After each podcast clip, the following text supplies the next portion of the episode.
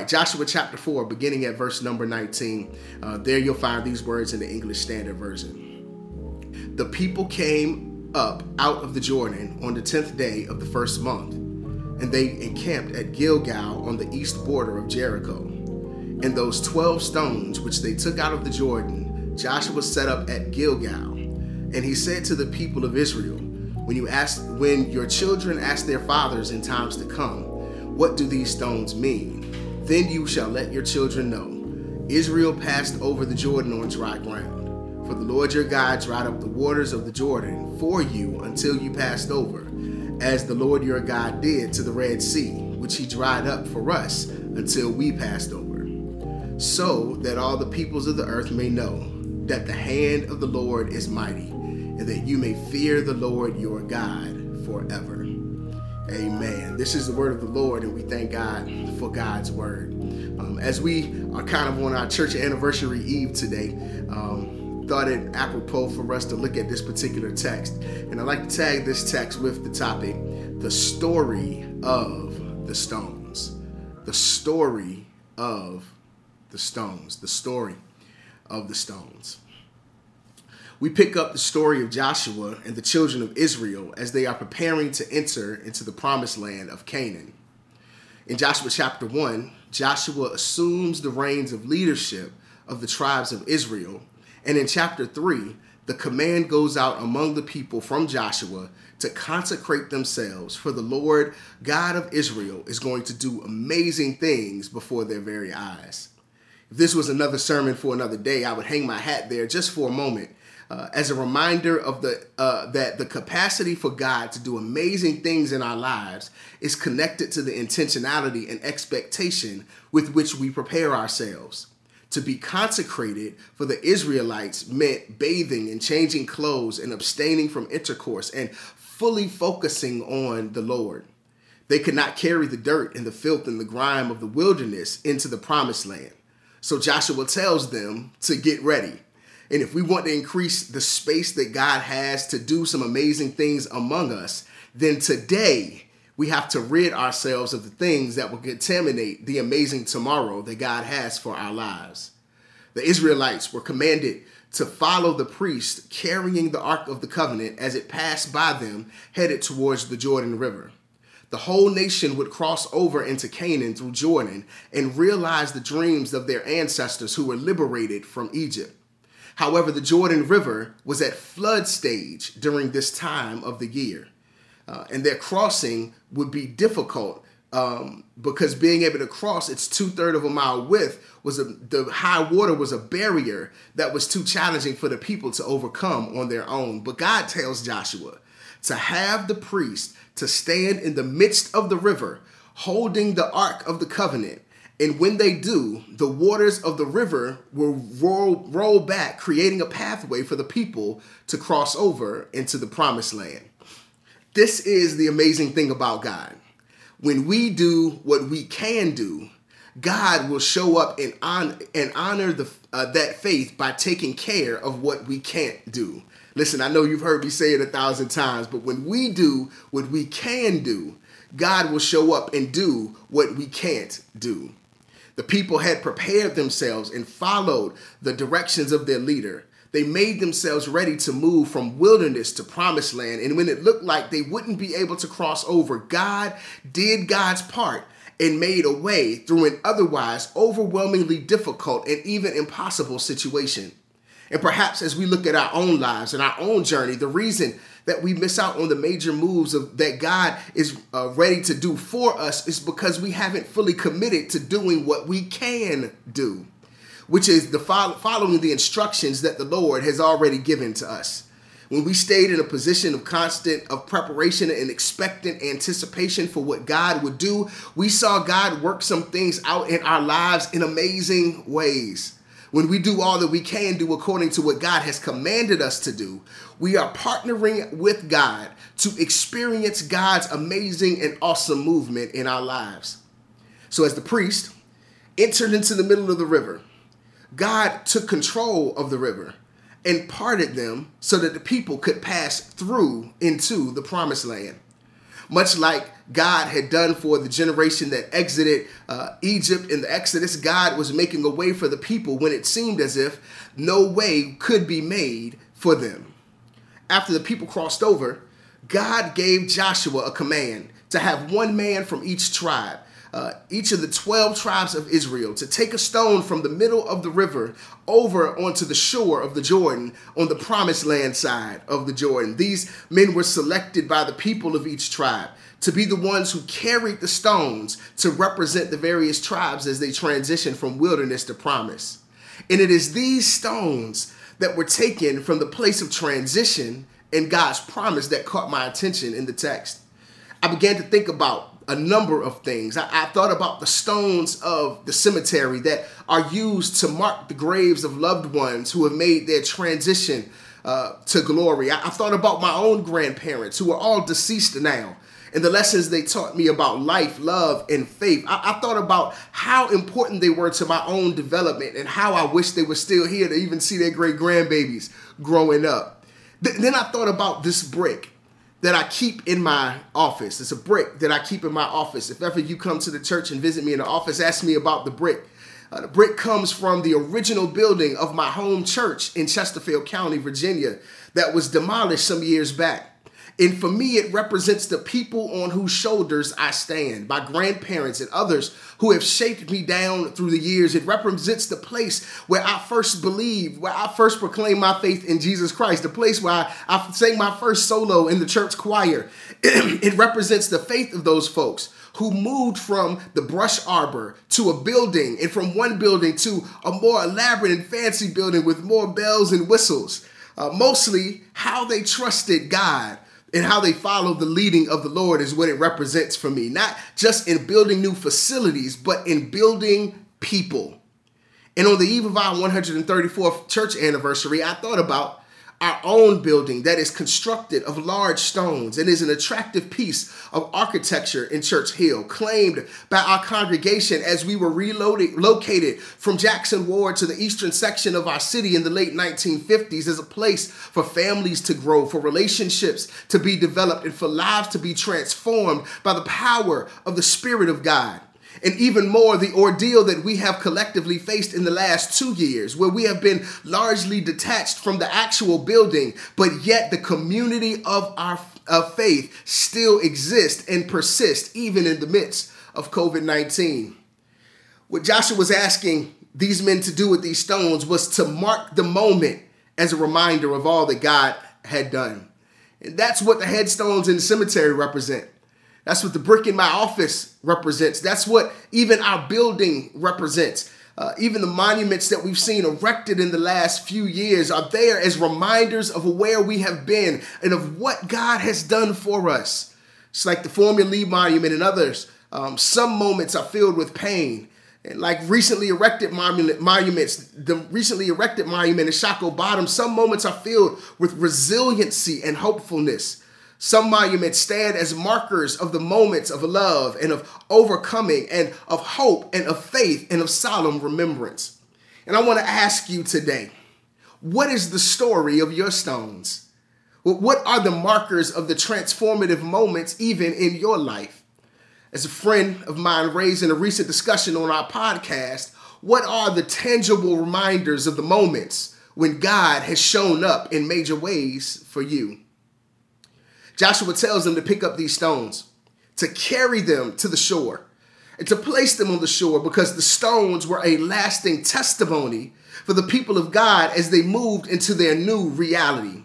And make no doubt about it, family, we are moving into a new reality. The things that we used to do won't be done in the same way. This is going to be a new season and a new age uh, for the church, for the world, but for our church that the way and the things that God has called us to do in this season are different than what we had to do in the previous season. But that doesn't mean that we ought to forget where we've come from. That doesn't mean that we ought to forget uh, what God has done for us and the fact that the God that was with us then will be with us as we move forward.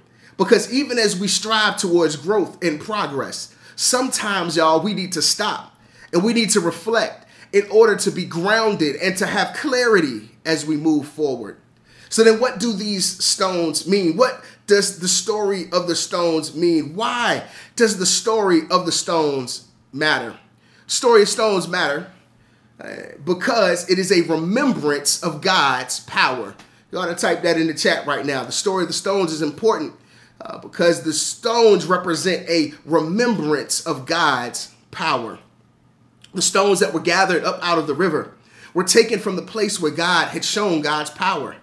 And this wasn't the first time for this generation that they had experienced the power of God, but these stones became a tangible reminder of what God had done, not just for those who had a firsthand experience, but even for those who for, for those generations that were to come.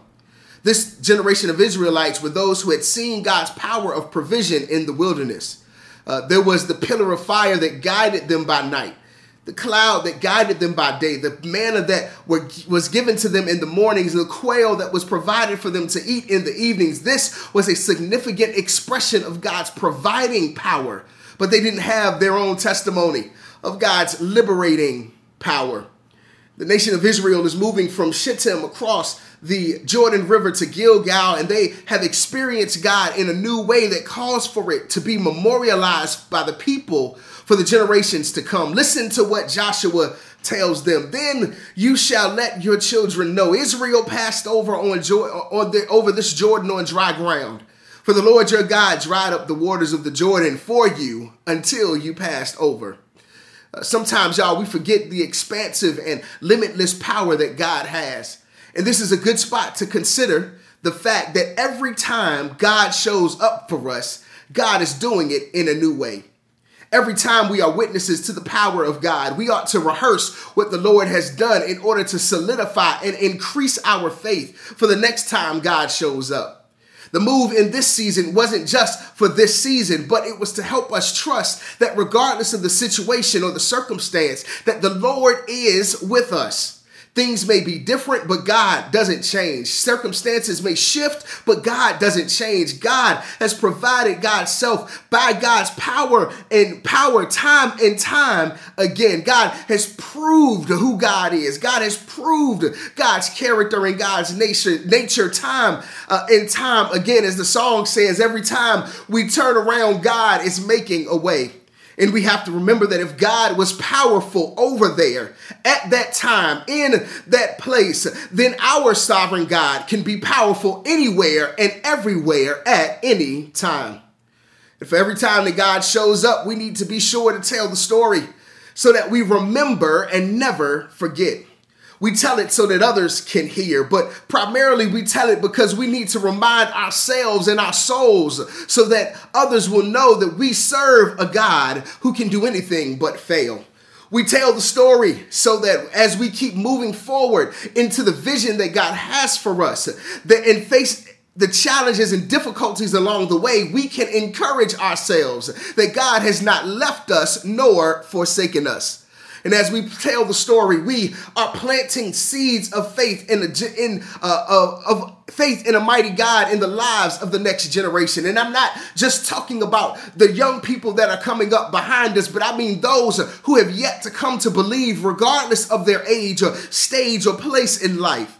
Uh, we are in a time that we can't assume that folks know. We we have to tell them why we gather for worship on a TV, a tablet, or a telephone. We have to tell them why we pray and why we sing and why we believe how, how, like we do. We have to tell them how we keep standing up when a life deals us knockout blows. We have to tell them, like the psalmist says, that if it had not been for the Lord who was on our side, we would have been snared, we would have been swallowed alive, we would have been swept away. But our help is in the powerful name of the Lord our God who made heaven and earth. Yes, the stones help us because the stones are about a remembrance of God's power. But it's also, the stones are a reaffirmation of God's people. The stones are reaffirmation of God's people. God tells Joshua to set up this stone monument at Gilgal to serve, and it, to serve as a means to remind God's people that they are, in fact, God's people. A reaffirmation. You ought to type that in the chat. A reaffirmation of God's people. After delivering them from the Egyptian bondage and preserving them through the desert, wilderness journey, God wanted uh, the people to have a physical reminder of the fact that God spe- had specifically chosen them and made them his own people.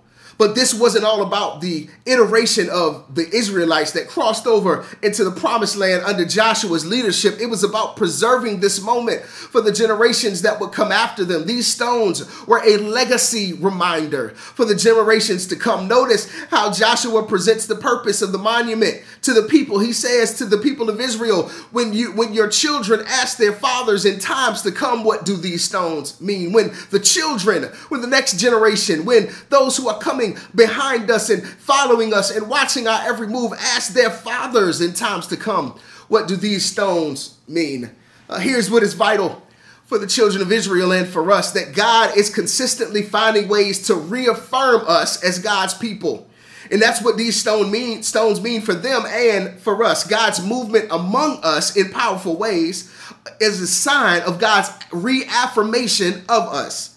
The stones reaffirm that God, y'all, is for us. You know what uh, Paul said if God be for us, then who can be against us? And that's good news for us today. Uh, that's good for news for somebody today because the road uh, has been rough. That's good news uh, today because uh, though the road has been rough, God is for you. The, the journey has been tough, but that's good news because God is for you. The hills have been hard to climb, but we know that God is for you. God has been for you on the good days and on the weary days because you and me, we are God's people and we ought never forget it. Uh, and we know that God is for us because of the signs that God performs on our behalf. Listen, look at the text. God opens up a path for the children of Israel to cross over a Jordan River at high tide that was reminiscent of their foreparents crossing over the Red Sea after being liberated from Egyptian captivity. God's action in liberating the children of Israel was solely because of the plan that God had for them. It is not because they were so good. It's not because they were so faithful, but simply because God had chosen them. God loved them and God had purpose for them. And we should know that because we are God's people, that God loves us and God has a purpose and a plan for us, regardless of our inconsistencies, our shortcomings, our lack of faithfulness, and our downright disobedience at times. The stones that we place as a memorial of what God has done are a constant reminder of the fact that God is faithful to us because we are God's people. It reminds us that in spite of the messiness of the journey, that God still has a plan and God still has purpose for us. And I know it's been a season of shifting and change. I know it's been a season and a time of challenge and newness, but this is why we have to mark these moments and memorialize the fact that we are still here because God has a plan plan for us. God loves us and God has purpose for us in this time and in this season. We may not know what lay ahead on this journey, uh, uh, on our journey as individuals or as a community of faith. But when we look at the tangible reminders of God's power, the fact that you made it through COVID 19, the fact that you made it through your surgery and your disease, the fact that you haven't lost your mind, the fact that your family structure is still uh, intact, the fact that we are still connected uh, as a family of faith, the one thing that we can be sure of is that we are God's people and the sheep of his pasture. And that's why, y'all, uh, we ought to take a moment right now to enter into his gates with thanksgiving and come into his courts with praise because the Lord is good. His, the Lord's mercy is everlasting and the Lord's truth endures through all generations. Yes, stones are important because it, reestab- it, it is a remembrance of God's power and a reaffirmation uh, of God's people. But finally, today, the stones are important because it reestablishes God's promise. The stones reestablish God's promise. The Israelites crossed over the Jordan River into a place that had been set apart for them over the course of a number of generations. This possession of the land of Canaan wasn't just a continuation of God's deliverance from the land of bondage, but it was established well before that time with Abraham in Genesis chapter 12. This is where God promised Abraham that his descendants who would number uh, who would number like the stars in the sky and the sands of the desert would end up in the Canaan land. Canaan was the fulfillment of God's promise to a man who left all that he knew and followed the voice of God to an unknown place. God said to Abraham that to his offspring God would give the land where he settled. And now in Gilgal stood the stone monument that was a representation of that fulfilled promise. But not only is there the promise of Abraham that is being fulfilled, but there is one that is given to Joshua's predecessor, Moses. And Joshua was reminding and reestablishing before the people the promise of God that Moses gave him in Deuteronomy chapter 31 that says, God has promised that I will never leave you nor forsake you. Uh, these stones uh, were a sign that God's promise remains true. No matter where they went, God would be with them. And just like God was with them in the wilderness, God would be with them in the promised land. And I think you might have missed your shout real quick uh, because you didn't hear what God had promised Moses. God promised Moses, I will never leave you nor forsake you. Uh, you missed your shout because the promise is the same for you and for me. The moments of God's movement that uh, that we return to as memorials help reestablish the fact that God is not slack concerning God's promise towards us. In fact, uh, the up and in the up and down journey of moving toward what God has for us, uh, God is true to God's word. God has not left you. God has not abandoned you. God has not forgotten about you. The God of the last season will be with you in the next season. The God of 1887 is with us in 2021. The God that was with us before COVID showed up is the same God that is with us right now. And in the midst of the pandemic, and the same God that will be with us in the days ahead.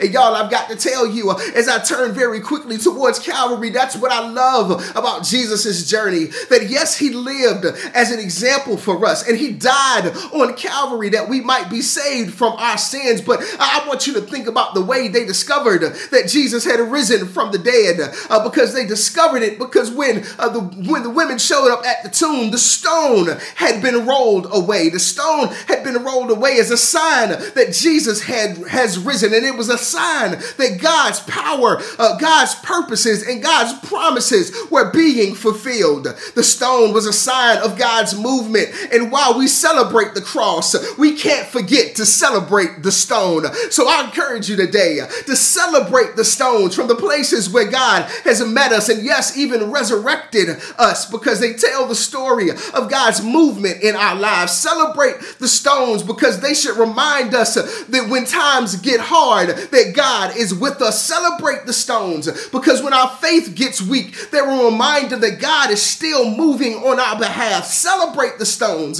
They because uh, they should steady us in, in times of uncertainty and insecurity about the character of God. Celebrate the stones because they are simple reminders that if God did it before, God can do it again. If God healed before, God can do it again. If God restored restored before, God can do it again. If God has provided before, God can do it again. If God protected before, God can do it again. If God can make vision turn to reality uh, before, then God can do it again. If God has kept us before, then God can do it again. You want to celebrate the stones and tell the story of the stones so that we can continue to instill faith in the generations that are to follow us and those who may proclaim their faith in Jesus Christ even on this day. in our children and our children's children, we have to pass on our faith by living it and by sharing it and by celebrating uh, the story of the stones because the Bible declares that faith comes by healing and hearing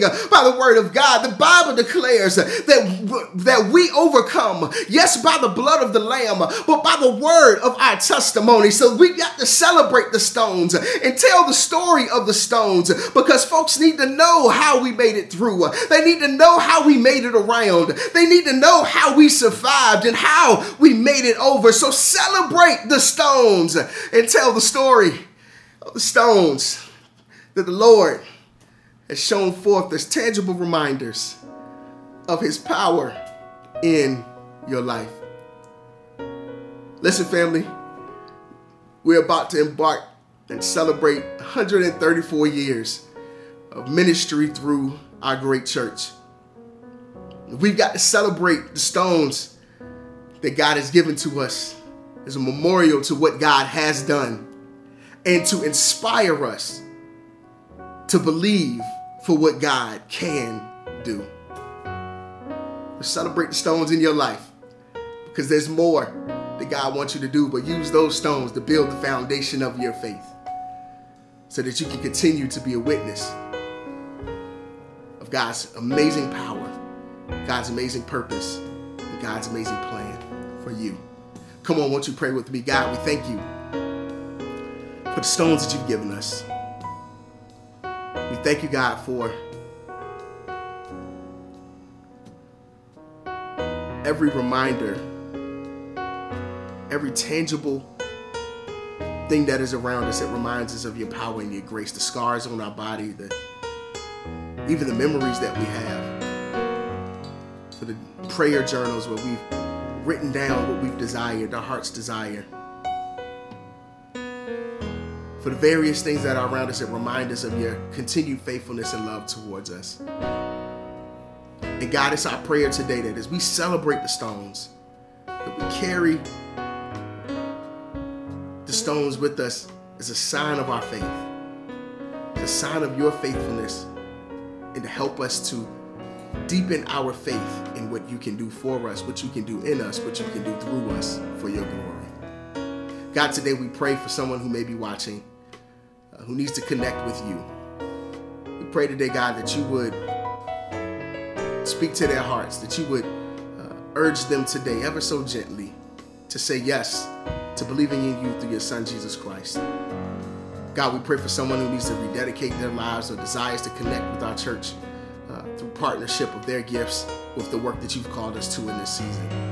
God, we're praying that whoever that person is, whoever those people are, that they would say yes to us today. They would type it in the chat or send us the email so that they would, so that we can get connected with them on their faith journey. God, we continue to pray for our church family, for every name listed on our prayer list today. We continue to lift up before you today, God, the cares and concerns of our city, of our nation, of our world, recognizing the various challenges that we face. God, we pray for every situation, those who are bereaved, those who are uh, in need of healing right now, those who are in need of protection, provision, and deliverance right now. God, we pray, Lord God, that you would give them a powerful testimony that would allow them to be able to tell the story of the Stones about how they made it over. God, we pray today in celebration and praising you for the great things that you've continued to do, for the ways that you've continued to make, for the doors you've continued to open, the lives you've continued to transform. God, that when we look around, even in a season that's been challenging and hard, God, all has not been lost but that you have moved and done some incredible things in some amazing ways. God, we pray now that you would be with us as we go into another week. God, that you would remind us each and every day. Help us to return to the place where those stones are. So that when we find ourselves discouraged or disgruntled or frustrated, we can remember, God, that you've been faithful. That we can carry that with us and face each and every day with a renewed sense of purpose, of focus, and a renewed sense of your love for us. We thank you, God, and we praise you and we honor you. It's in Jesus' name we pray. Amen. Amen. And amen.